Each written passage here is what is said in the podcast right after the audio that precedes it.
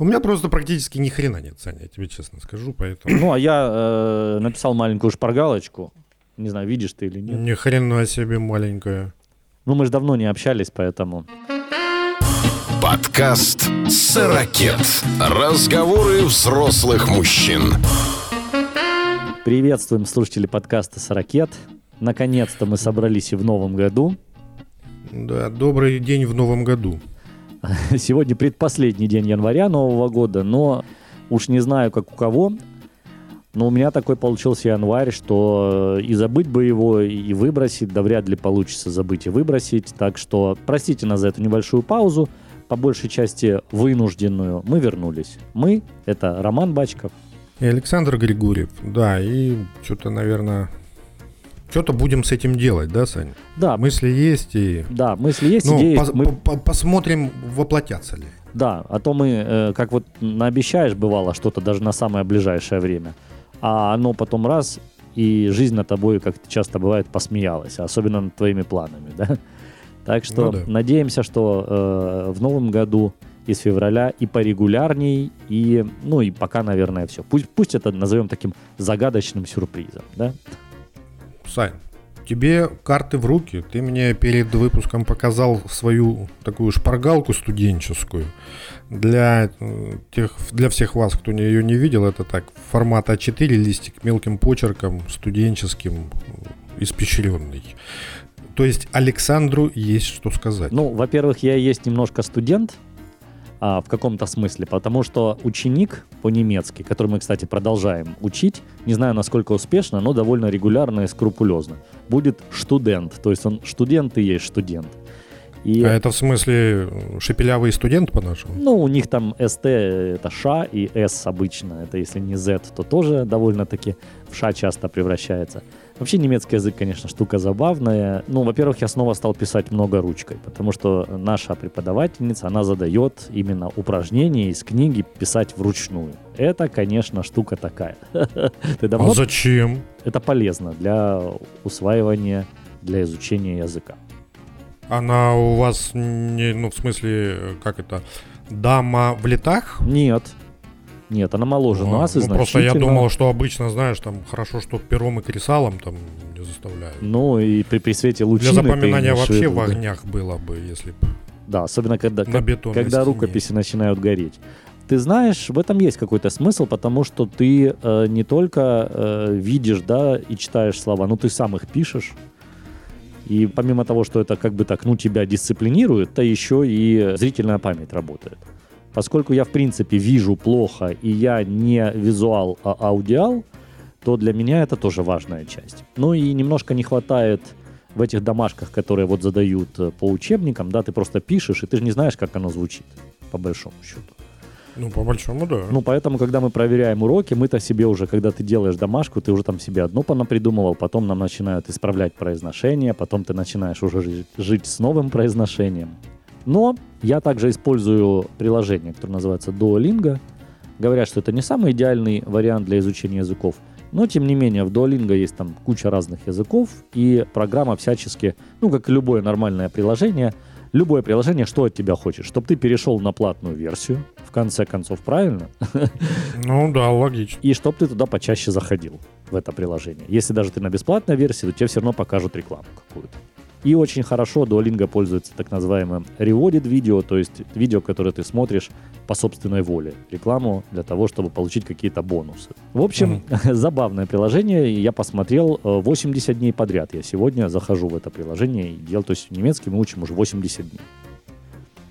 И ты уже, ну вот если встретишь немца в темном лесу, нам кажется, что мы уже довольно-таки далеко отошли от минусового берега, ну и даже нулевой уже уровень чуть-чуть преодолели, но, конечно, мы еще очень и очень далеки от каких-то таких свершений.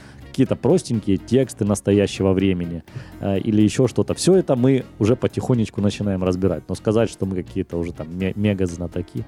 Но открывается потихоньку этот пазл, как вот в игре «Герой меча и магии». Сначала вот чуть-чуть, да, такой кругляшок, и мужик на коне, а потом куда-то поскакал там, где-то тут, где-то. Вообще немецкий язык, он очень структурированный и ритмичный, ну, как мне кажется. Главный вопрос по немецкому языку. каждом языке есть великая учебная песенка. Ты уже выучил такую великую немецкую учебную песенку? Ну, песенку мы слушали только одну. Я даже кусочек ее вставлял в прошлый наш подкаст. Конечно, не выучил. Но это вот она. Но ты ее не выучил, да? Я ее знаю на немецком, да. А, знаешь? Но... То есть, в принципе, на детских утренниках немецких аниматором...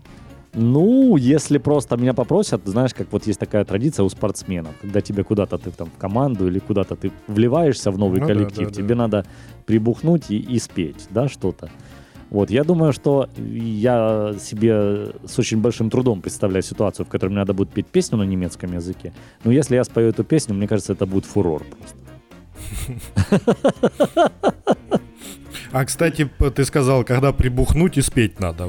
Ты вернулся в стаю, что ли, за это время? Про прибухнуть? Случалось. А, ну, порадую тебя. Возвращался. По разным пивным поводам. Делам или... Да, по всяким этим и по разным поводам. Ну, не то чтобы я этого стыжусь, но надо же тебя как-то успокоить, правильно? Ну, не то что успокоить, а так просто поделиться. По большому счету, у нас-то с тобой, как правило, темы одни и те же, которые нас с тобой интересуют, да, это вот что случилось такого, ну, необычного, чего раньше не было, какие-то премьеры, да, и еда, книги, кино, музыка, спорт, ну и путешествия, которых стало меньше по понятным причинам. Ну да, было бы странно, если б нам, по Сорокету уже с нормальным хвостом, да, и у нас появились бы новые какие-нибудь развлечения. Но, к счастью, они иногда появляются, к счастью. Хотя у меня есть что по этому поводу тоже сказать. Ну давай тебе слово, давай. А, про новое? Да.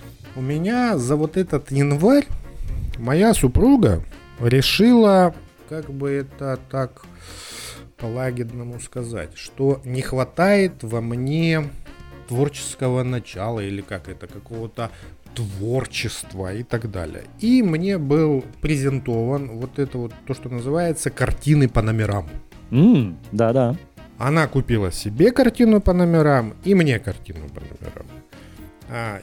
Я до этого не знал, оказывается, они есть еще по разным сложностям. Там сложность 1, 2 и там до каких-то цифр. Ну, очевидно, начиная от мелких деталей и заканчивая количеством цветов. Ну, да. Себе она купила, насколько я понял, самую большую сложность. Это, грубо говоря, такой пейзаж небоскребов возле какого-то водоема. Очень много светящихся окошечек, мелких-мелких-мелких, и всех там деталек этих очень. А мне попроще, мне такой портрет Бэтмена в черных тонах. Угу.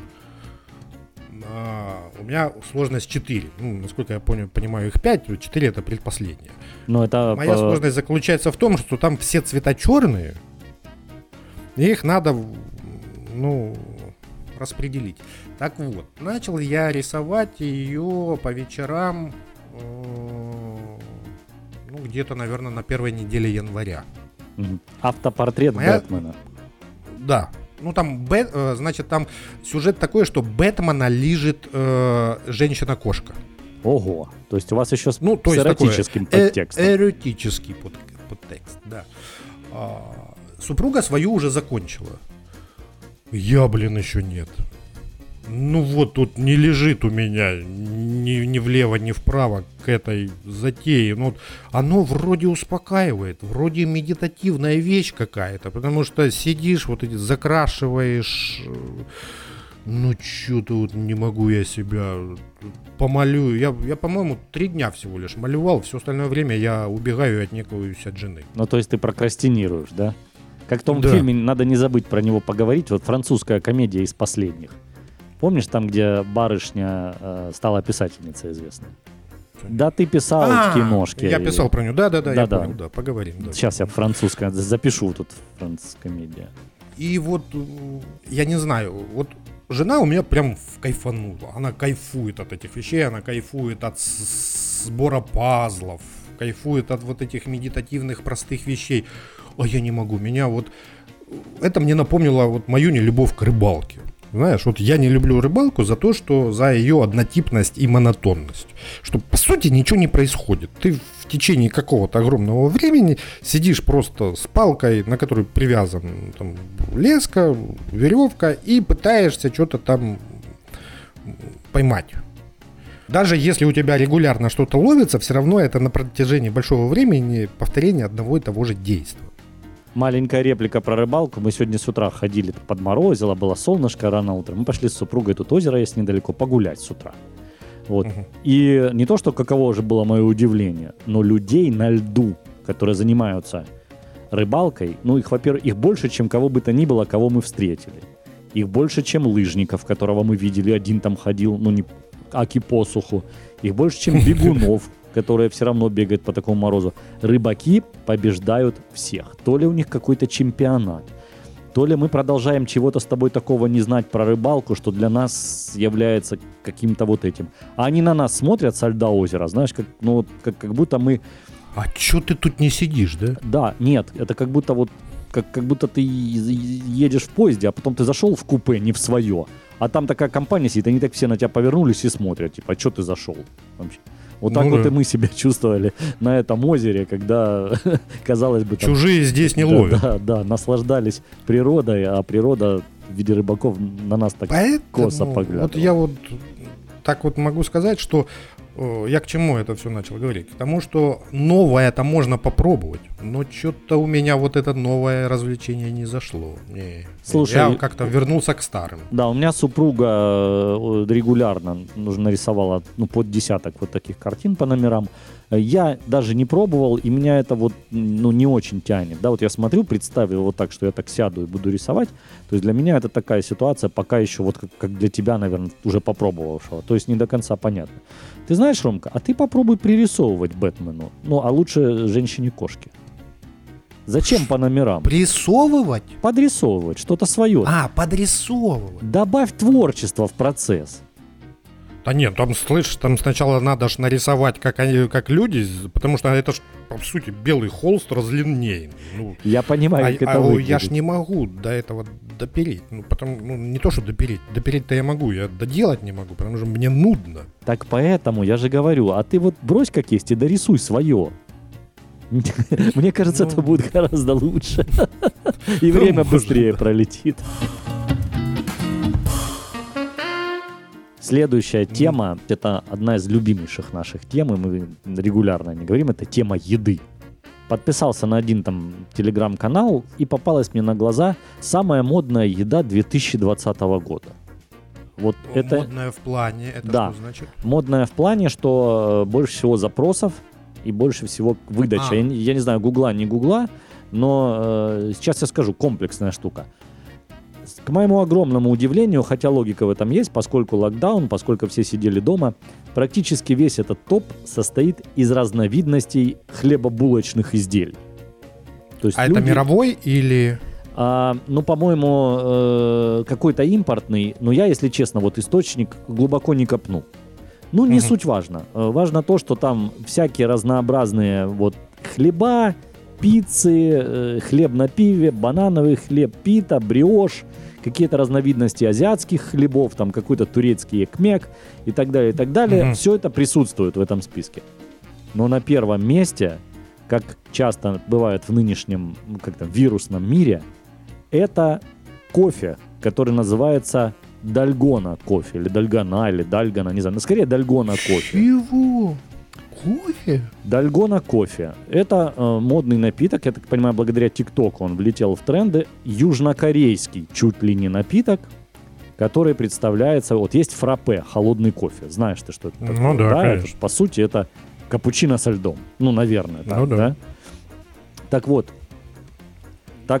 Дальгона кофе это... Говорят, что это капучино наоборот. То есть молоко. Ты взбиваешь растворимый кофе с сахаром и с пеной... Растворимый? Да, и пеной выкладываешь на это молоко. Его можно делать холодным, можно делать горячим. И получается в таком стеклянном стакане у тебя низ белый, а верху такой вот как мусс, да, вот этот кофейный, такой кофейного цвета. И прям, говорят, очень модно сейчас, очень. Первый раз от тебя слышу. Я, конечно, не модный, я только недавно рисовать начал. Да, и не тиктокер, да. Правильно? Да. Ну да. Ну, слушай, я прям аж захотелось попробовать. У меня растворимый кофе есть и молоко тоже. Я прям после озадачусь. А я вспоминаю в этой связи, когда вот в детские советские времена, когда мне еще и кофе-то нельзя было. Раньше, как считают, детям кофе нельзя. Я не знаю, как сейчас, но мы тоже своего ребенка кофе только даем пену облизать какую-то с ложечки, да, или еще чего-то. Ну, в общем... И был индийский кофе вот этот, да? Был индийский. Шурышневых банок. Да. Он, кстати, до сих пор продается, и в Киеве я его видел в магазине. Ты не поверишь? Да? Ух, я не видел. Да, я когда-то зашел случайно, где-то в Пуще-Водице. Мы были, зашли такой продмаг там на кольце трамвая 12-го. Он такой... Мне кажется, там еще те же сотрудники, которые в 80-х работали. И выглядит он, ну, чуть по-новому, но примерно так же. И там есть этот кофе, он не очень дорого стоит.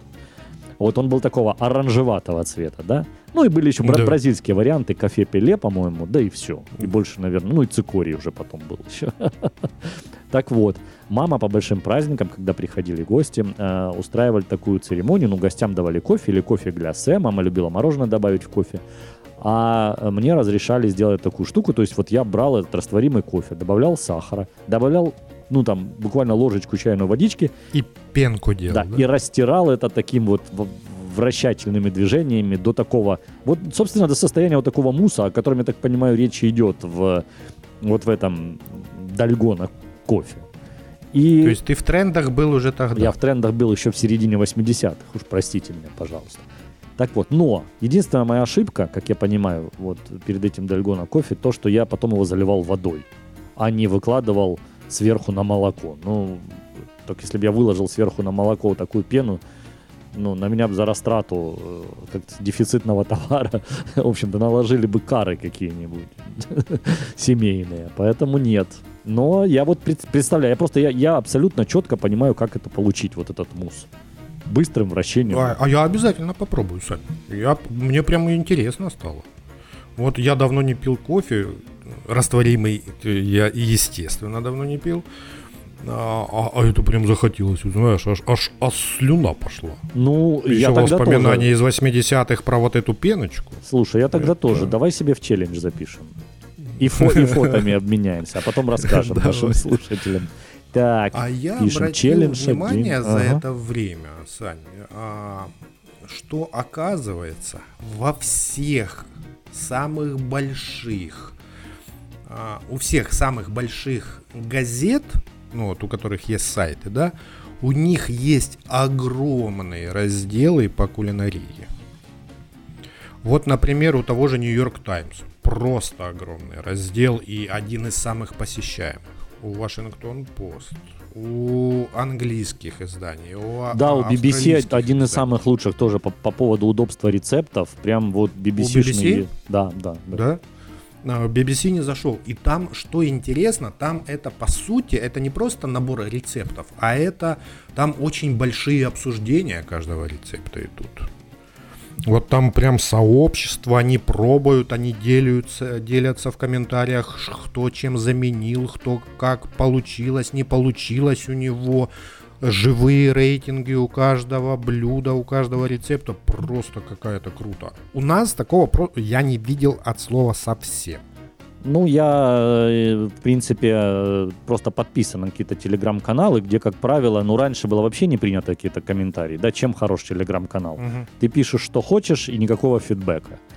Творчество в чистом виде. Вот, нынче же стали вот эти чаты, комментарии, все остальное. Да, возможно. Я в Фейсбуке иногда, когда люди выкладывают рецепты, ну, тоже же не пойдешь же к незнакомому человеку, не будешь же ты, да, там написать: «Эй, дядя, алло, ты борщ не так варишь». Понятное дело, что это как-то... И возраст уже не тот, чтобы в этих срачах всех участвовать. О, заговорили, ладно. Давай проедем. Я к чему? К тому, что я с тобой абсолютно согласен. И очень много звезд реальных, кулинарных, поваров и шефов ведут на этих сайтах свои личные вот блог-заметки, рецепты. И это входит в часть вот редакционной политики и концепции. И это очень круто на самом деле. Да, но мне очень понравилось. То есть... Вот в наших сайтах, у наших сайтов, да, у них вот этот блок рецептный, да, ну это одна из важнейших, если не важнейшая вообще сфера жизнедеятельности человека, да, еда. И оно обделено совершенно. А вот буржуи прям молодцы. И меня удивило. И что очень важно, я все-таки подчеркну, что вот ты сказал творчество в чистом виде в Телеграме, но в Телеграм-каналах, когда нет фидбэка по рецепту, рецепт ты когда делаешь, ты должен понимать, как получился он у людей, не получился, да? Какие мнения у людей. Ну, чтобы ты же сразу с первого взгляда не можешь определить, получится у тебя этот рецепт или нет. А люди, когда попробовали, например, сделать какой-то торт, и у них не получилось, они сразу скажут: а, не-не-не, что-то у меня не зашло. И если таких, у которых не зашло, не взошло и не получилось большинство, чем тех, которые получилось, то я, скорее всего, пройду в сторону от этого рецепта. Ну, опять же, тут мы можем углубиться, от чего так у нас получается. Да, мне кажется, от того, что у нашего народа в целом очень низкое доверие к какому-то условному, медийной или какой-то персоне. Ну, то есть условный, там, например, Клопотенко, если он зайдет на какой-то условный, я не знаю, там, сайт.ua, самый главный сайт UA, да, и будет там вести свой блог. Я представляю, это надо очень жестко модерировать, потому что мы же все прекрасно понимаем, что первым делом ему напишут. Ну да. Вот. Ты кто такой? Ну, это самое первое и так далее и тому подобное. Да. Понятное дело, что когда у него уже там на странице в условной там, социальной сети, да, в любой какой угодно, там, в одной, второй, в третьей, уже приходят люди подготовленные, специально там на него подписанные, пишут ему, будет ли тут конструктив. Ну, возможно, будет. Если он скажет, делитесь там своими рецептами там и присылайте мне их, будет, я не буду этого делать, скорее всего, да. Ну, возможно, я максимум поблагодарю там или, лайкну, да. Или сделаю свой вариант и выложу, и поблагодарю авторов рецептов. Иногда я так делаю, когда вот, например, если я никогда так не делал, а тут прям вот меня открыли глаза для чего-то, то я так, скорее всего, сделаю со ссылкой на этого человека. Но в целом, и тут ты, наверное, прав. Или мы чего-то не знаем, где такие сообщества есть, или их просто нет. Ну да. То есть, например, мой тот же любимый из Одессы с морковью, бра из Одессы, с удовольствием читаю, реже комментирую, даже чаще, чем комментирую, воспроизвожу. Но сказать, что у нас какое-то сообщество, или я там какой-то там вот участник этого сообщества, не знаю, нет, я не могу. Хотя, может быть, и жаль, что так не происходит. Ну да, потому что мне все-таки кажется, что в этой сфере фидбэки и общение, и обсуждение все-таки это важная часть. Нет, она важна, но ты понимаешь, что всегда будут люди, и чего я больше всего боюсь. Например, я выложил там, знаешь, как рецепт, я не знаю, борща. Мы же понимаем, что сразу придут люди, которые скажут: моя бабушка в 18 году варила совсем из других ингредиентов. У тебя не Александр борщ, Батькович, у бабушки борщ. Ты на борщ-то не покушайся, потому что борщ это я не знаю, это святое для каждой семьи отдельно. Ты выложишь что-то, что не каждая хозяйка по-своему делает. Тут я с тобой не согласен. Но вот из такого, кстати, в последнее время мы освоили, как делать яйца пашот. Это бомба. Это вот, казалось бы, обычные яйца. Ну что такое яйцо пашот? Это яйцо, сваренное без скорлупы. Ну да. И мы наловчились, и я могу на двух конфорках сразу делать по-македонски. И уже закручиваю, и иногда даже получаются, не такие вот спруты со щупальцами, которые, как каракатица, которая выпустила чернила, только белые. А иногда получаются вполне себе достойные экземпляры. И это прямо, конечно, вносит разнообразие в наши завтраки, особенно в выходные дни. Это прям вот яйцо пашот, там толстый, перетолстый, бенедикт. В общем, яйцо пашот — это тема. И я доволен, что мы ее освоили. Приятного аппетита. Так, давай, Сань, далее. Далее еще, у меня были еще немножко, знаешь, как зимние кулинарные записки в том плане, что, как правило, когда на улице холодно, хочется чего-то ж такого. Густого, сурового, острого, горячего и так далее. И тоже иногда практикуем. По-моему, про чили кон карне мы уже говорили с тобой и делали несколько раз. Этот вообще сезон у нас такой чили кон карнистый получается. Кроме того, я как-то наварил бадью солянки, нормальную такую.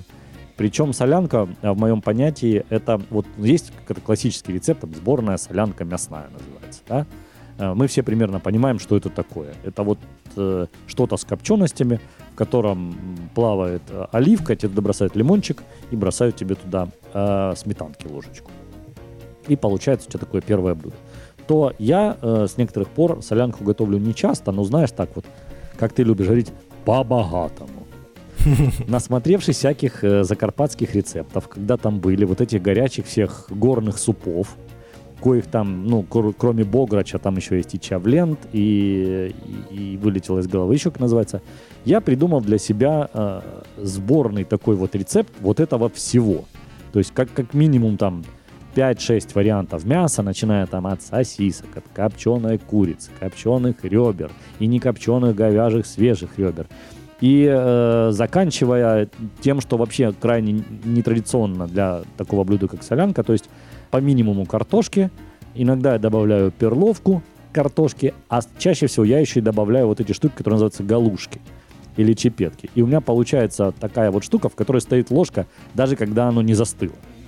Ну, это по факту каша получается. Не, все равно это больше суп с жидкостью, но жидкости там, вот она есть, но вилкой ты ее не сможешь. Но и только. И это такой, знаешь, вот такое какое-то праздничное торжество. А острое?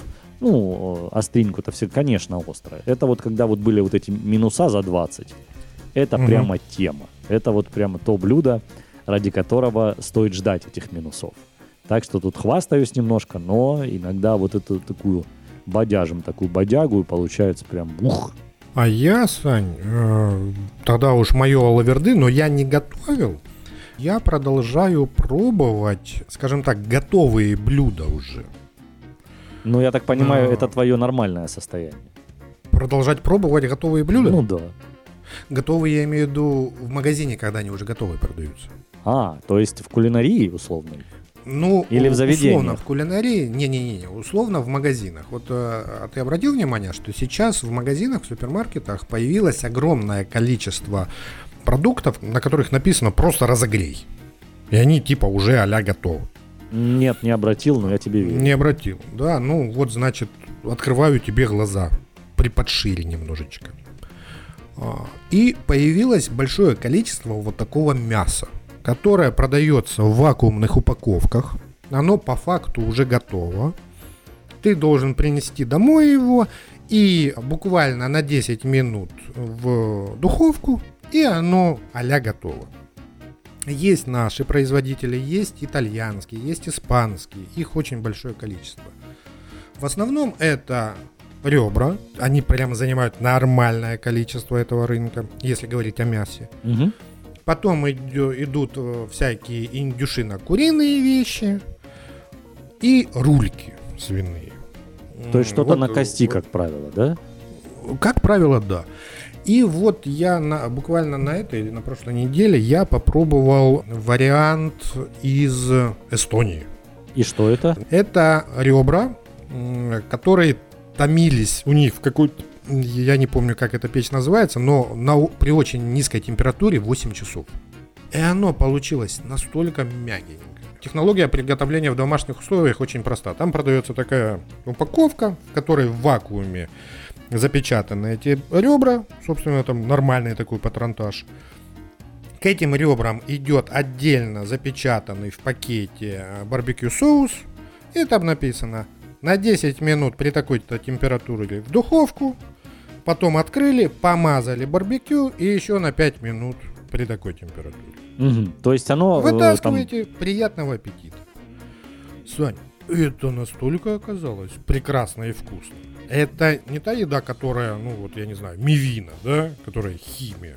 Внимательно прочитав всю упаковку, не нашел ни одного там консерванта, е и так далее. Ну, то есть, получается, они ее практически доготавливают, там на 90% готовят, упаковывают в вакуум, и в вакууме оно какое-то время еще живет там, ну, в плане того, что ну, без консервантов, да? Да. Тема требует более ближайшего рассмотрения. Рассмотрите, монсир, потому что вот особенно рассмотрите в новусе, там у них это прям отдельный отдел есть, в котором обычно два производителя, вот эстонский и какой-то есть наш. Угу. Вот у нашего я пробовал рульку. Ну, не могу сказать, что прям это рулька моей мечты, но нормально. Угу. А у этого эстонца, эстонского производителя, ребра, ну, блин, очень хороши. Очень хороши. Ну, заинтриговал. Да. А я тогда поделюсь в тему открытий и готовой еды. Нам недавно соседский мальчишка посоветовал. Есть такой господин Борисов в Киеве, да, у которого очень много разных ресторанов. И вот в районе Бессарабского рынка в Киеве, там на углу здания, они открыли так называемый Гастрофуд-маркет, где все его рестораны представлены как бы в одном здании. И, ну, поскольку был локдаун, когда мы это узнали, ну, мы там были по своим делам в центре, и мы решили взять на вынос оттуда кое-что из ресторана, который находится на Воздвиженке, «Охота на овец». Ну, то есть они там повторяют, просто это те же блюда, что в ресторане, только на вынос и по цене, которая там в 2,5 раза дешевле, чем в ресторане. Ну и там ценовая политика довольно понятная. И мы взяли лапшу с курицей и креветками, 400 граммов, это такой лоток, но он горячий, конечно, пока мы доехали домой, она уже подостыла немножко. И мы взяли утку по-пекински, которую пришлось подождать. Слушай, ну все очень достойно, большие порции, цена до 100 гривен, там 98 или что-то в этом роде. В переводе на другие деньги, если вы нас слушаете не из Украины, это примерно $4. Плюс, чуть меньше, 3,5, наверное, да. Порция такая честная, человеческая. И в целом мы там обращались к сыну, к нашему, который чаще ест такую еду, чем мы, именно на вынос, связанную с лапшой, да, там и с ингредиентами. Он сказал, что очень достойное качество и порция тоже довольно честная. Поэтому, в общем-то, есть смысл доверять. И это мы только там из одного ресторана. В общем, имеет смысл, если будешь находиться в центре или там, когда вот... чуть-чуть вот эта ситуация вся пойдет на спад, и когда можно будет уже там посещать это заведение. В общем, довольно демократичные цены. Готовят сразу, то есть оно не стоит там где-то, не ждет. И недорого, вкусно и достойно. Вот так. Ну, это только с весны, потому что мы с супругой приняли решение до весны, вот пока, грубо говоря, не потеплеет, не посещать никакие такие места, потому что, ну, хочется уж, если, грубо говоря, за год не заболел, и дальше продолжать не заболеть, грубо говоря, хотя бы сделать... что-то для того, чтобы не заболеть. Поэтому, а с весной, да, с весной. Я слышал о нем, и я один ресторан Борисова посещали. Мы посещали, какой-то у него одесский ресторан есть. Любчик. Да. Рядом тоже на Воздвиженке, рядом с этим, с «Охотой на овец». Угу. Вот Любчик мне не понравился. Вот если говорить, сравнивать, например, тот же самый компот, который одесский ресторан, да, вот что называется, и этот Любчик, то компот мне понравился в разы больше. Мы тоже были как-то... в Любчике, я не могу сказать, что нам там не понравилось. Мне там не понравилось две вещи. Во-первых, по случаю выходного там играла одесская музыка. Это, может быть, не странно с точки зрения одесского ресторана, но это странно с точки зрения, ну, как бы, моего внутреннего мироощущения. Потому что, да, мало того, что эти песни не выровнены по уровню, по чистоте звука и всему остальному, так она еще громковато. Вот знаешь, тот самый случай, когда лучше бы ее совсем не было, чем она так играла. Но это мое личное мнение. Может, кому-то, как это сказать, в выходные, может, туда захаживают люди специально на эту музыку и на этот колорит. И второе, было как-то вот, знаешь, как-то холодно было. Не знаю почему. То есть вот в куртке же не посидишь, а куртку снял и неуютно. Но в целом еда и качество еды, и завтраки там... хороший, нас все устроило. А мне не зашло. Я там пробовал, я попробовал какую-то рыбу, чебуреки, еще что-то. И вот все какое-то вот, ну опять же, сравнивая с одесским вариантом, да, как-то оно все немножко другое. Не, скажем так, не того, чего ожидал. Вот так вот. Ну, вот не то, что плохо, а вот не того, что ожидал. Как всегда, в любимой поговорке, к разочарованиям ведет самообольщение. Поэтому вот мы ничего не ждали, в принципе, нам понравилось, ну, кроме того, о чем я уже сказал. Какую замечательную картину видели, это вспоминая вот о Гастрофудмаркет. Знаешь, какая самая большая проблема сейчас? Ну, часто вроде бы локдаун снят, но мы не были на этой неделе. На прошлой неделе вот мы были. Самая большая проблема во время локдауна — это то, что ты, находясь в центре, у тебя большие проблемы с тем, куда сходить в туалет, уж извините. Ну, мы в том пока ожидали заказ, и ты на улице находишься, спрашиваешь, ребята, у вас работает туалет? Туалет работает, но мы вас не можем пустить внутрь заведения. Поэтому пошли в большой торговый центр, там у супермаркета есть там отдельно. Там была очередь, и в этой очереди мы встретили потрясающую барышню. Она была вот, одета по погоде, в руках у нее была авоська обычная, советская, и внутри у нее было литр колы и литр напитка под названием ром. Обе бутылки были початы, и она стояла вот такая в очередь в туалет с этим всем. И это было оригинальненько, скажем так. Сань, но это ж этот пейзаж ты сфотографировал? Конечно. Ну, это же, я не знаю, но это же... Это великое должно быть просто. Это человек, который поднял настроение в очередь. Что еще тут добавить? Да. И вот «Авоська», в смысле, которая вот прям мы помним. Да. Да? Не, ну может какой-то современный аналог, но издалека. Да. Ну мне тоже кажется, что я где-то уже об этом читал, что они входят в моду и по понятным причинам, экологическим в том числе. Да, ну потому что, ну, да. Ну «Авоська» — это клево на самом деле. И что уж тут говорить. Едем дальше. Переходим к книгам. Я обещал тебе подвести какой-то итог прошлого года, и я, конечно, никакой не литературный критик, и читаю я не так много даже, как мне хотелось бы, но кое-что удалось прочитать, и кое-чем я бы поделился с той точки зрения, что стоит обратить на это внимание. Или ну, ты, давай. Может, ты сначала про свою книгу? Слушай, ну, мне сейчас ее надо взять, потому что я точно не помню просто автора. 2 секунды. Ну, конечно, мы тут паузу нажали. Итак, вот он куда-то пошел. Очевидно, в другую комнату, но не в туалет. То есть она у него где-то лежит не на гвоздике, скажем так. У меня же электронная книга, поэтому... А, она еще электронная. Да, я ж уже давно перешел... с чтения бумажных на электронную, ну, береги природу, мать нашу. Экономишь бумагу, я понял. Да, ну, а с другой стороны, еще и украсть можно, знаешь, ну, не при детях будет сказано. Называется книга, которая мне наконец-то зашла с моей любовью к фантастике, «Дети времени». Адриан Чайковский. «Ски» еще, наверное, да? Да. Это прям вот фантастика, которую я уже много-много лет не читал так подобного уровня. Это фантастика на большой временной период с очень большими масштабами. Вот масштабное эпическое такое произведение. И фантастика, история, сюжет которой я никогда не встречал до этого. То есть новатор какой-то, новое слово, да. Что ли, прям, да? Ну, не то, что новое слово, но как оно это сделано, буквально в 2 словах, что, возможно, кого-то заинтересует.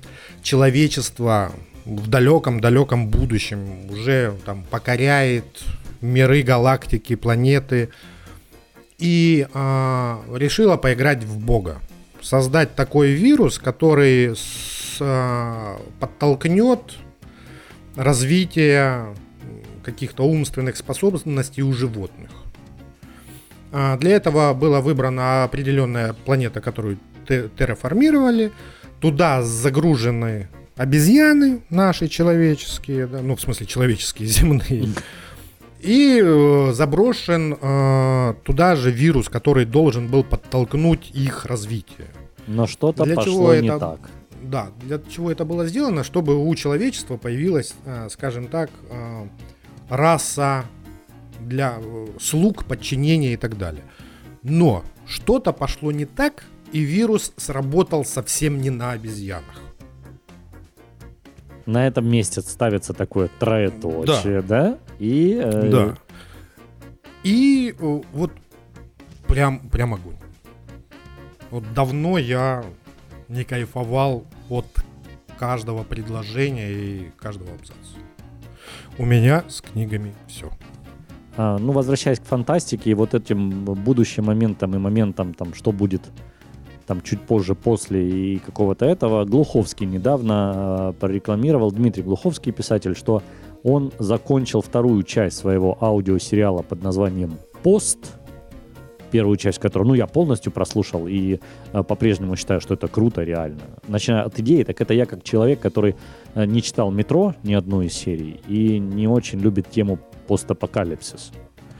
Но я с удовольствием прослушал «Пост», и «Пост 2» я тоже, думаю, с удовольствием послушаю. А еще выходит какой-то сериал Глуховского. То ли... Он вышел уже, да, «Топи». Да, «Топи», фу. Ну. «Топи», да. Ну, это, конечно, реальный бред. Ну, точнее, он нереальный бред, да, так будет правильнее. Он довольно нудный. Он нудный с определенно деревянной игрой актеров. Ну, как-то Лучше бы Глуховский его, наверное, сам начитал. Или написал. Не, он же его и написал. Не, ну это же не в виде книги, насколько я знаю. Это просто какой-то сценарий, скорее всего, был. Ну, в общем, экранизация не удалась. История интересная, а вот визуальное воплощение не алё. Переходя к другим книгам, мы все-таки слушаем и не бросаем «Год классической музыки». Вот этот самый. Вот, в смысле, ты как вот это пообещал с 1 января, так и попер, да? Да. И кое-какие открытия есть, даже из неизвестных каких-то слов и прочего-прочего. В общем, для общего развития очень клево. Клеменси Бёртон Хилл называется «Год классической музыки на каждый день», а «Год волшебства. Классическая музыка на каждый день». Это из того, что... Из прослушанного, Сань, что-то вот, грубо говоря, вот, хочется переслушать? Да, бывает такое. Вот бывает, знаешь, бывает какое-то произведение, которое ты слушаешь, оно тебя не цепляет. Ну, это как с любой музыкой, так, наверное. Ну, да. А бывает что-то, что ты, знаешь, вот как-то раз ты говоришь «О-о-о!» И в таком случае там потом возвращаешься и начинаешь слушать что-то другое, того же композитора, как это принято говорить. В общем, абсолютно не жалеем, занимает времени по 5 минут в день. Еще раз скажу, что плейлистов на каждый месяц из вот этого вот полно, поэтому нет никаких проблем с этим. Кому интересно это, я пару человек подсадил, тоже люди благодарят и говорят, что классная тема, действительно, она не занимает времени, но зело развивает в плане интереса к этому делу. Ну, у тебя, конечно, слышь, утры такие, яйцо пошел, классическая музыка, ну, ты... немецкий язык на фоне, знаешь, такое. Пора в Австрию переехать, ты хочешь сказать. Да, такая Вена. Пруссия 17 века. Не хватает за окном кафе с тортом Захер. Ну да. К сожалению, все не так, как ты описываешь. Музыку мы слушаем по вечерам. Пашоты у нас по выходным, но только немецкие, да. Слушай, из того, что по совету нашего слушателя Сергея я упоминал в прошлом нашем подкасте, книга Александр Чудаков, писатель, который был известнейшим советским чеховедом. То есть он по Чехову там был чуть ли не главным специалистом. Он написал одно эпическое произведение в своей жизни, не научное, имеется в виду, художественное произведение, и оно называется «Ложится мгла на старые ступени». Это прямо мощное произведение, и я начал его читать. И вот, знаешь, эта книга, когда нравится язык, когда сюжет держит тебя, первая половина книги уж так точно, держит тебя в каких-то детских воспоминаниях и стреляет в твои собственные воспоминания о каких-то детских моментах. Вот я дошел до половины книги, не торопясь ее читать, но и особо не откладывая. Ну, а потом в силу разных житейских ситуаций я вот сейчас ее отложил, и надо бы вернуться, но и в книге там пошел другой период жизни главного героя, и как раз получается, что как бы, если условно сказать, первый том я прочел, хотя книга не разбита на тома, а второй том, там, где он уже взрослый и студент, он уехал там из дома, главный герой, ну, я особо ничего не рассказываю, вот пока я еще его не дочитал, то есть, по сути, я прочел полкниги, и это, конечно, мощно. Это очень круто, и спасибо Сергею за наводку по поводу этого. Мощно в каком плане? Это интересно или просто ты восхищаешься этим произведением, как, я не знаю, каким-нибудь «Войной и мир» Толстого, просто потому что это эпично, и это ни хрена себе? Ну, нет, по объему, по структуре. Я восхищаюсь, во-первых, языком. Очень классно написан язык. Во-вторых, сюжет и сама тема. Ну, там просто вот как бы типа семейные ценности в том числе. Ну, я не готов как-то. Каждый же, наверное, увидит свое в этом. Ну, если говорить коротко, то на севере Казахстана, в маленьком городке, прототип которого существует на самом деле, живет семья. По большому счету, там в этом городке живут те, кого репрессировали, отправили в разные ссылки, да, а эта семья, она сама убегала от преследования. И как у них там устроен быт, и почему так, и все эти связи, и какие нюансы, и все остальное. И это как бы все рассказывается от имени мальчика, который растет вот во всем этом. То есть такой тихий Дон по-североказахски. Ну, я такие ярлыки не могу навешивать, но в целом вот такая неспешная история с многочисленными подробностями, которые, я же говорю, стреляют куда-то глубоко в мое детство. Это вот книга такая, которая сейчас в процессе, что называется. И планирую дочитать, конечно, наверное, уже в феврале теперь, потому что в январе точно не успею, уж объемы остались немалые. У моей обожаемой Нарины Абгарян вышла новая книга, но я, как и раньше, советовал творчество Абгарян, которое, по сути, вышло из ЖЖ и из блогов, да, когда написала отдельные рассказы. Так вот, эта книга, которая вышла в конце прошлого года, называется «Симон». Это сборник рассказов. Это не целое произведение, это вот какие-то кусочки, заметки, ну, такие рассказы, которые каждый по себе трогательный. Пишет она, конечно, вот в том плане трогательности. Очень-очень круто. Ну, я думаю, что любители Абгарян не пропустили выход ее новой книги. Слушай, а ты упомянул ЖЖ. А ЖЖ, как это не тавтологией было бы, он жив? Слушай, ну платформа работает. Мне даже письма приходят. Работает, да? Конечно, платформа работает. И я даже, не знаю, не пару лет назад, может, год назад даже заходил и даже ленту посмотрел. И всплыли какие-то такие люди, на которых я был подписан. Ну, в общем... Но ЖЖ скорее не жив, чем жив. Это естественно. Что касается еще того, что фанаты и так знают, что это произошло, это Джоан Роулинг, которая пишет под псевдонимом, в том числе мужским, Роберт Гейлбрейт. Вышла 5-я книга про детектива Корморана Страйка, называется «Дурная кровь». Тоже большое произведение, причем про прошлые времена какие-то. Я ее никак не начну читать. У меня прочитала супруга, прочитал мой друг, сказали, что Роулинг порожняк не гонит. Ну ты фанат, да. Ты фанат, поэтому у тебя тут все как-то... Да, и про вот этого Гелбрейта, ну, во всяком случае, про эту ипостась Роулинг, говорят, что вот каждая новая книга про Страйка, она лучше предыдущей. Поэтому это все, что я могу сказать. Но я сам еще не читал, хотя, конечно, планирую и думаю тоже это сделать в феврале. Я про Роулинг. Единственное, что за последнее время обратила на нее внимание, это то, что на нее напали активисты. Да, она там неосторожно высказалась, не в духе времени современного. И, да. По-моему, ей вломили что и из Твиттера выпилили ее, да? Да, да. А ей же сразу предъява: а негры-то где у тебя? У нее-то, ну, насколько я понял, чернокожих... этих, как их, героев нет от слова совсем? Ну, я так не готов рассматривать. В фильмах я знаю, что в «Гарри Поттере» точно есть самых разнообразных рас и национальностей дети-герои, которые, да, вот играют, вот волшебников. Ну, по-моему, там тоже нет чернокожих, нет? Есть 100%. Есть, да? Да. Не знаю, насколько это в книгах подчеркивается. По-моему, никак не подчеркивается. Да, но вернемся потом к этому сериалу, который сейчас все обсуждают активно. Бриджстоуны, да, этот... Как-то они Бриджертоны или как-то так, да? Или Бриджертоны, да. Я посоветовал супруге, говорю, смотри, в трендах советуют смотреть. Она после первой серии пришла ко мне и говорит, такое нельзя посоветовать, скорее всего, просто кто-то ошибся. Не-не-не, это он действительно сейчас самый просматриваемый сериал в мире. Его посмотрело 70% домогосподарств или домохозяйств, которые подключены к Netflix в мире. Ну, я так понимаю, что мы тоже в этом проценте, потому что, ну, раз уже мы включили и серию одну посмотрели, то у нас считается, что да? Там за просмотр считается, грубо говоря, по-моему, 12%, если у тебя есть просмотр от времени фильма или серии, то просмотр засчитывается.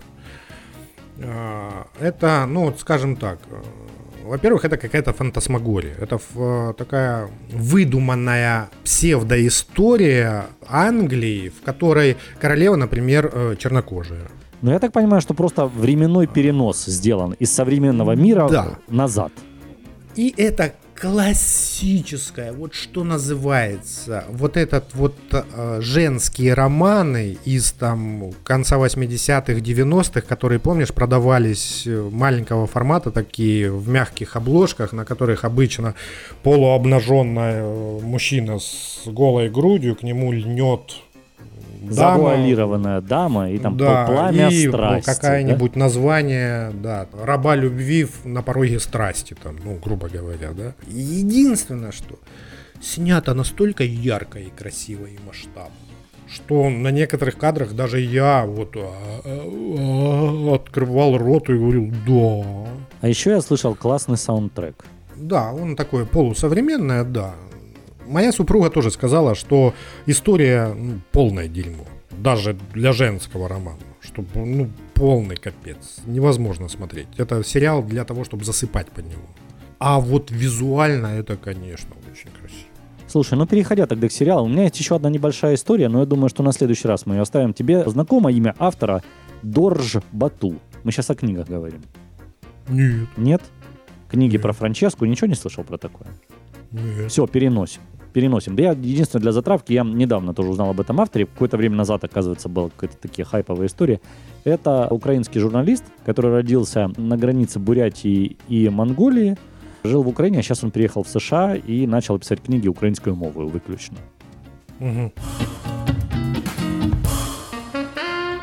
Еще немного переходя к сериалам, хочу сказать, что мы начали смотреть и посмотрели одну серию пока что сериала, который называется «Люпен». Наверняка ты смотрел, да? Шикарно, просто шикарно. Я начну немного издалека. Люпен, как я, немножко помнил из каких-то предыдущих юношеских своих воспоминаний, никогда не читал книги про этого Арсена Люпена, который написал Морис Леблан, французский автор. Как я понял, этот Арсен Люпен был создан чуть ли не искусственно и чуть ли не французами для того, чтобы утереть нос англичанам с их Шерлоком Холмсом когда-то. Да. То есть вот этот Морис Леблан, писатель, был выбран сознательно французами, какими-то там людьми, он был писателем, и сказали, давай, ты будешь писать. И он придумал историю про мошенника, про идоху, плута, которого ни одна полиция, никто не может обхитрить, а наоборот, он всех любит в угоду себе, да, и себе на пользу, всячески обманывать, всячески там, не знаю, все на свою пользу, короче. И вот вышел же сериал. По поводу. Кстати, вот еще немножко из литературы про Люпена. Я прочел буквально пару книжек, и там вот эти все аллюзии на Шерлока Холмса и прочие-прочие шутки. И мало кто, я так понимаю, из уважающих себя детективных авторов проходил мимо темы вот этого самого Арсена Люпена. И у Акунина есть в сборнике «Нефритовые четки» там последний рассказ про узницу башенки. Там, где Фандорин с массой соперничают с Шерлоком Холмсом и доктором Ватсоном, поимки, собственно, вот этого Арсена Люпена. То есть Акунин туда всех собрал тоже в эту кашу. В общем, такая тема благодатная для умельцев писать детективы. И вышел же сериал. Мы просмотрели первую серию. Ты весь сериал просмотрел? Ну, очень важно сказать, что сериал не по книгам Арсена Люпена. Да, он по... Я так понимаю, что вот этот Люпен, которого играет Амарси, правильно я говорю, да? Да, Амарси. Ну, это современное его, типа, как это сказать... Человек, который вдохновился его пройдохскими подвигами. Опять же, да, для затравки. Герою, которого играет Амарси, в детстве подарили книгу про Арсена Люпена, и он стал его героем на всю жизнь. И определил его, собственно... Как профессию в будущем, да, или как это правильно сказать? Ну, ты знаешь, поскольку мы посмотрели только одну серию, а всего их, я так понимаю, 5, да? Ответь на мой вопрос. В каждой новой серии новая история или нет? Там истории новые, но есть одна главная линия. Угу. Все. Пропускать не надо серии, да, потому что все равно к финалу идет одна линия. И уже сейчас объявили, что идут съемки, он показал какие-то бешеные рейтинги, идут съемки 2-го сезона, уже сразу. Ну и, наверное, заканчивая не только тему кино, но и вообще сегодня уже час наговорили, просто у меня вот зынькнуло. Ну да. Мы лучше придержим что-то до следующего раза, потому что такого срочного, прям присрочного ничего нет. Мы посмотрели первый сезон, причем дочка настаивала, что пора бы нам уже глянуть. «Очень странные дела». Наверняка ты все 3 сезона давно посмотрел. Вот мы-то наконец-то посмотрели. Ну и что сказать? Атмосфера фильмов 80-х таки проникла в наш дом, да? Насколько аккуратно все это восстановлено. Вот прям люди, видно, что работали с любовью к тем временам видеопрокатов, да, и прочего-прочего. Ну, в нашей жизни, во всяком случае, так было. Ну, а сюжет и все остальное, я думаю, что нет смысла обсуждать. Ну, это да, это абсолютная штука на любителя. К 80-м еще отлично вот идет недавно вышедший фильм «Чудо-женщина» 1984. О, не, даже не слышал. Да, там 80-е даже, наверное, еще лучше показаны, чем в Stranger Things. И тогда к финалу уже, Сань, ты хотел про французское кино. Я вот сейчас как раз залез к тебе в телеграм-канал, который называется «Киношка», и хочу название его вспомнить, просто не могу. Французская комедия называется «Друзья на свою голову».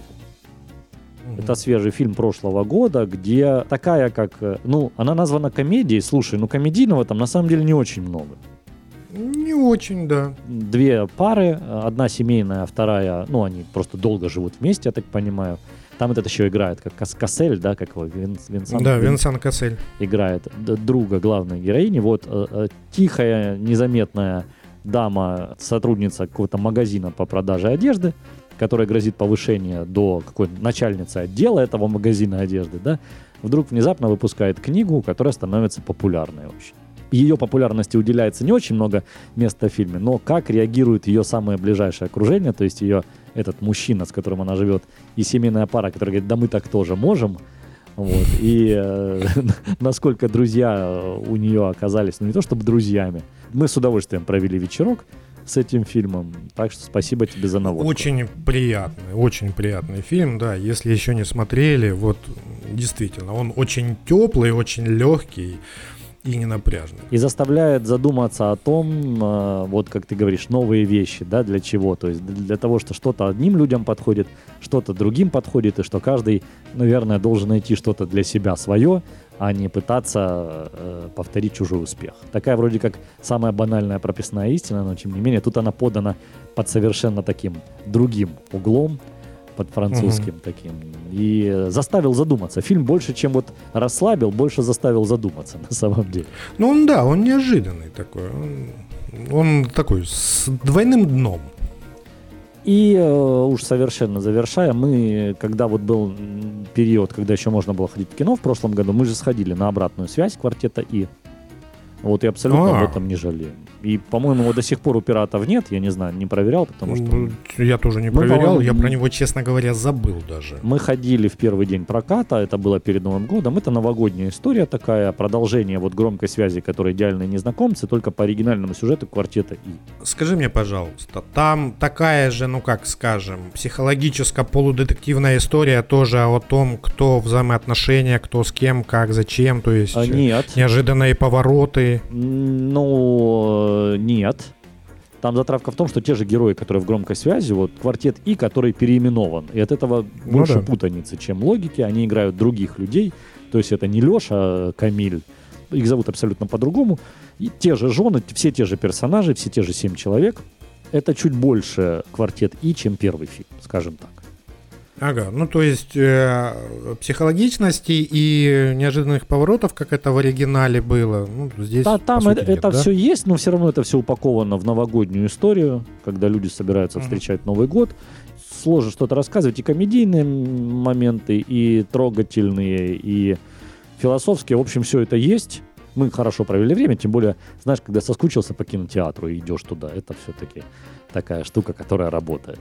А я посмотрел же по твоей наводке, собственно, «Разговорник» «Квартета И». Ну, ты знаешь, 4 недогришковца. Это произведение, назовем его так, вот этот «Разговорник», да?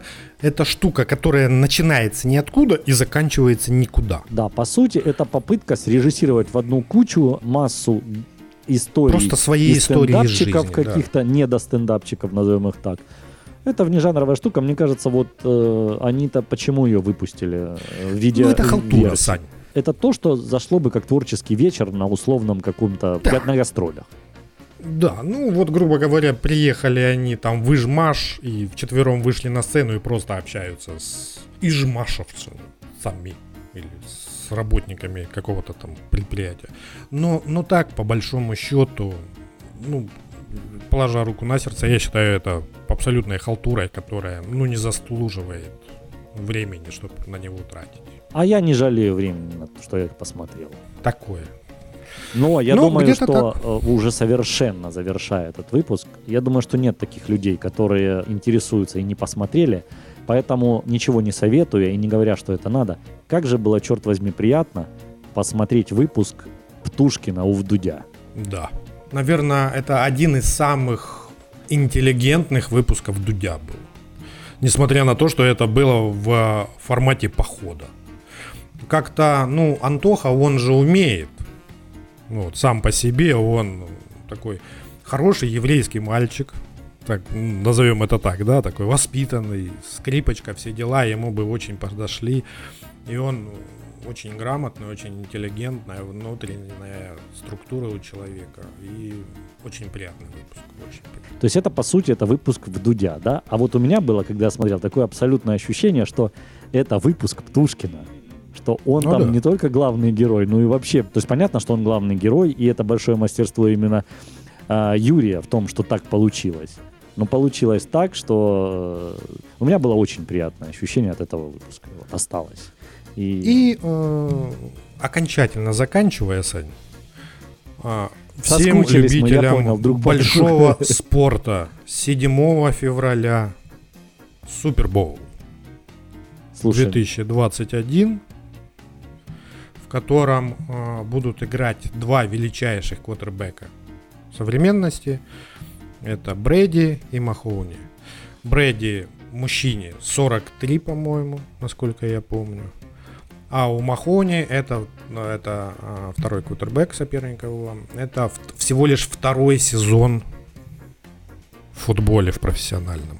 В первом своем сезоне он выиграл Супербоул в прошлом году. Ну, то есть это встречается великое прошлое и, как говорят, величайшее будущее. И в условиях пандемии обещают, что трансляция будет какая-то нереальная. А бюджет всего действа, всего этого эфира, для понимания, бюджет Супербоула в этом году $15 миллиардов. Ну, ты сделал все для того, чтобы я наконец-то хоть в эту сторону посмотрел. Хорошо, будем стараться. Спасибо большое, Ромка. Спасибо всем, кто нас послушал, кто ждал и кто вместе с нами. Мы тут, мы есть и мы будем есть. Будем. Ты про ребра не забудь. Не забыл. Всем спасибо. Да, Роман Бачков. Всем пока. Александр Григорьев. Пока. Услышимся. Подкаст «Сорокет». Разговоры взрослых мужчин.